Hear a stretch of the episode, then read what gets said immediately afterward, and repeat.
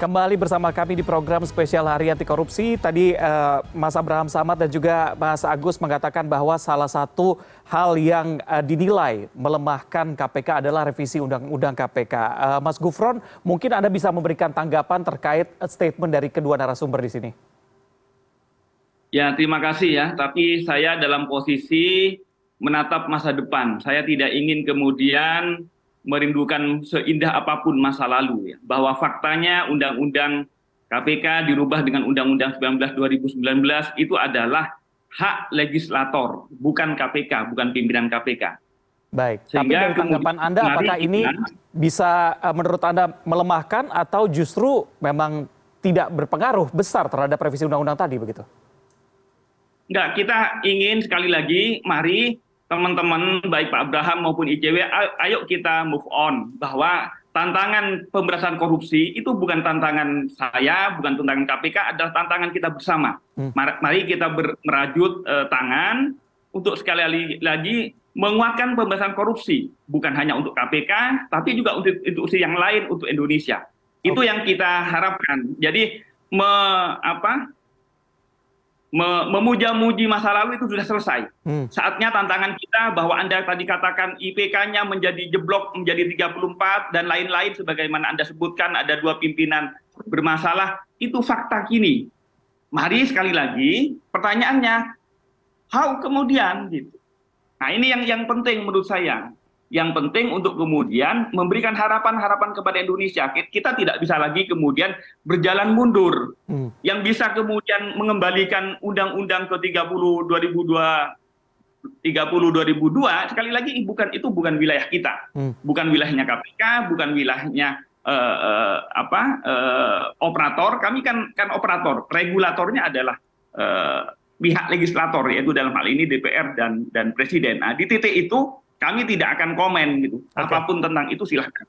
Baik. Tapi sekali lagi mari kita move on, memberikan harapan-harapan walaupun kita saat, saat ini di titik nadir, tapi sekali lagi karena ini adalah momen hari anti korupsi sedunia, yang saya ingin sampaikan bahwa KPK di tengah badai seperti ini, di tengah pimpinannya bermasalah, KPK tetap tegak berdiri. Sekecil apa pun harapan itu tetap akan kami rawat, tetap akan kami hidupkan apa pun yang terjadi. Dan dan saat ini faktanya di tengah masalah uh, yang sedang menimpa kami tetap bekerja tapi tetap kami menangkap. Nah, itu bukti bahwa sekali lagi kami ingin merawat harapan-harapan pemberantasan korupsi. Dan harapannya juga kepada teman-teman yang masih peduli kepada KPK, yang masih mencintai KPK dalam bentuk yang lain, dalam bentuk misalnya tadi mengkritik dan memberikan eh, saran-saran, uh, kami akan terbuka untuk menerima hmm. itu semua dan kita uh, me, apa, menempatkan pada posisi masing-masing untuk ke, ke, kembali merapatkan barisan dalam pemberantasan korupsi. Oke, baik menatap masa depan, tapi mungkin sesekali berkaca juga boleh supaya kesalahan tidak terulang begitu ya. Mas Abraham, Anda bagaimana? Setujukah dengan pernyataan dari Pak Gufron ini? Ya, jadi kita ini semua move on ya, bukan orang yang sedang tidak move on. Jadi karena saking move on-nya kita, kita ingin memperbaiki pemberantasan korupsi ke depan dan memperbaiki kinerja KPK. Hmm. Bagaimana cara memperbaiki kinerja KPK? Bagaimana cara memperbaiki kinerja pemberantasan korupsi? Pertama-tama kita harus mengevaluasi dulu. Hmm. Bagaimana cara mengevaluasi? Berarti kita harus melihat ke belakang. Apa kelemahan-kelemahan yang terjadi di masa lalu? Baru kita bisa tahu, oh ini yang akan kita lakukan. Kalau kita tidak pernah mengevaluasi ke belakang, maka kita tidak tahu apa yang akan kita lakukan ke depan untuk perbaikan. Jadi itu kuncinya begitu. Jadi kalau saudara Gufron bilang tinggalkan masa lalu, ini apa ini pernyataan yang sesat menurut saya, pernyataan yang tidak bertanggung jawab.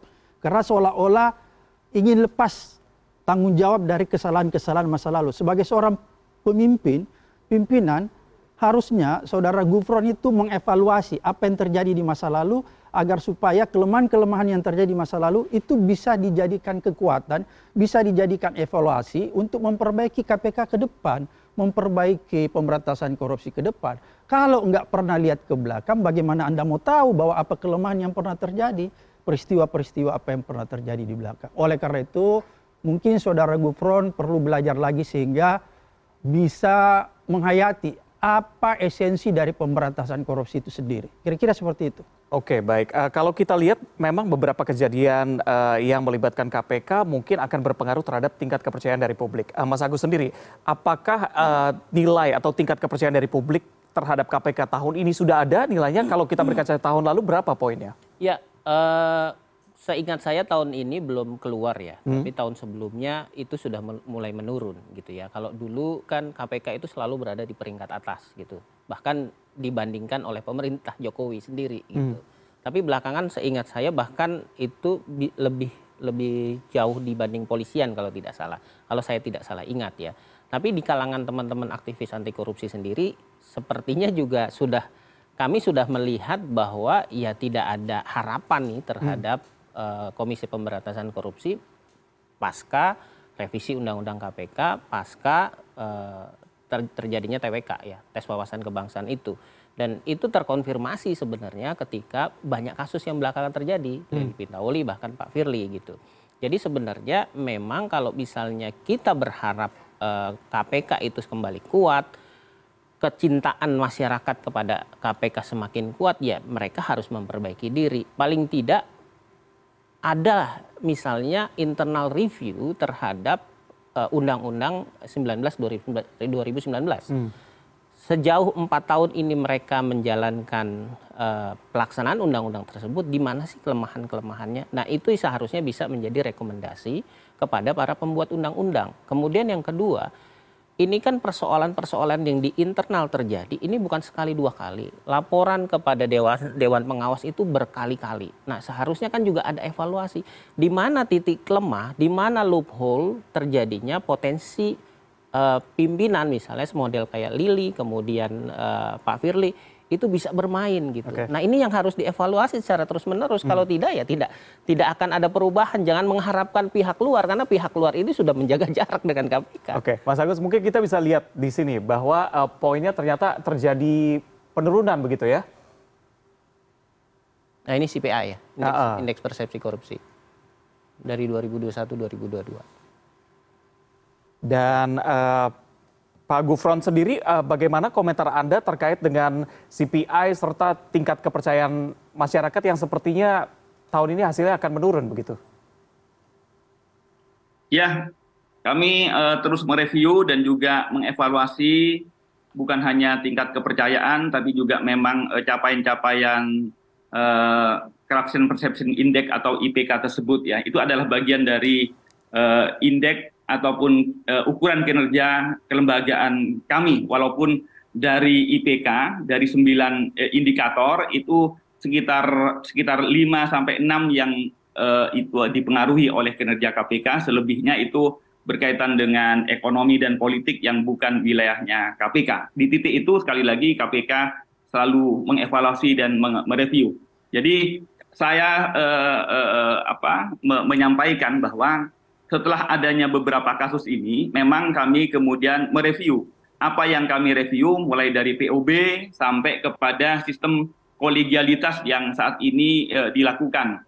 Artinya apakah sudah benar e, kolegialitasnya itu sesuai dengan ketentuan, peraturannya seperti apa, dan itu kami merasa e, perlu ada perbaikan-perbaikan internal. Itu yang kami lakukan.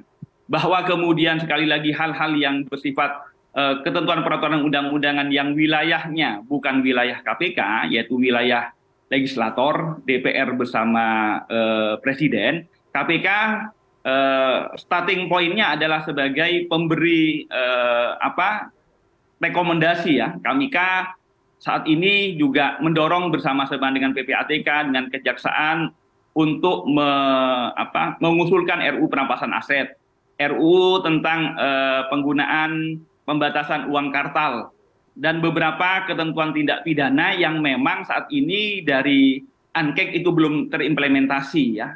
Misalnya eh, suap kepada pihak luar negeri nah, itu itu belum belum ada dan kami saat ini sudah mengkaji itu dan kami sudah melakukan beberapa pendekatan kepada pemerintah maupun pihak DPR untuk segera mengimplementasikan ankek secara penuh. Itu secara regulasi secara uh, evaluasi kami juga uh, melakukan saat ini mungkin teman-teman uh, merasa sebagaimana disampaikan dari ICW, teman-teman sudah mulai mengambil jarak sejak 2019 sejak kepemimpinan kami itu bagian dari evaluasi kami yang kami kemudian perlu membuka diri, perlu kemudian mengajak teman-teman untuk bicara lebih keras di dalam uh, lingkungan KPK sendiri. Nanti akan kami undang baik Pak Abraham Samad, ICW maupun pegiat-pegiat uh, anti korupsi lainnya uh, untuk memberikan kritik dan saran kepada KPK lebih lebih detail lagi supaya KPK ada proses perbaikan ke depannya. Oke baik. Pak Abraham Pak Abraham Sawat berarti sudah terjawab ya. Tadi tidak hanya uh, menatap masa depan tapi evaluasi juga dilakukan. Nanti teman-teman akan diundang ke sana. Balik lagi ini sama-sama kita semangatnya satu untuk memberantas korupsi di Indonesia. Ya. harapan kita semua ini bisa segera terselesaikan uh, tingkat kepercayaan publik semakin tinggi dan juga tidak hanya kepercayaan publik saja tapi juga pemberantasan korupsi semakin tinggi di Indonesia. Dan memang kekuasaan cenderung korup dan kekuasaan yang absolut pasti sangat korup. Begitu ada gium yang dilontarkan Lord Acton, seorang sejarawan Inggris yang hidup di abad ke-19. Refleksi ini harus menjadi rujukan di negeri yang gandrung pada keadilan. Kekuasaan harusnya tidak tunduk menyembah kepada para pelaku korup Korupsi merupakan penyakit yang harus dibasmi agar tidak semakin bersemi. Demikian program spesial CNN Indonesia Hari Anti Korupsi Sedunia. Saya Reza Helmi pamit. Sampai jumpa. Terima kasih ya. Salam anti korupsi ya.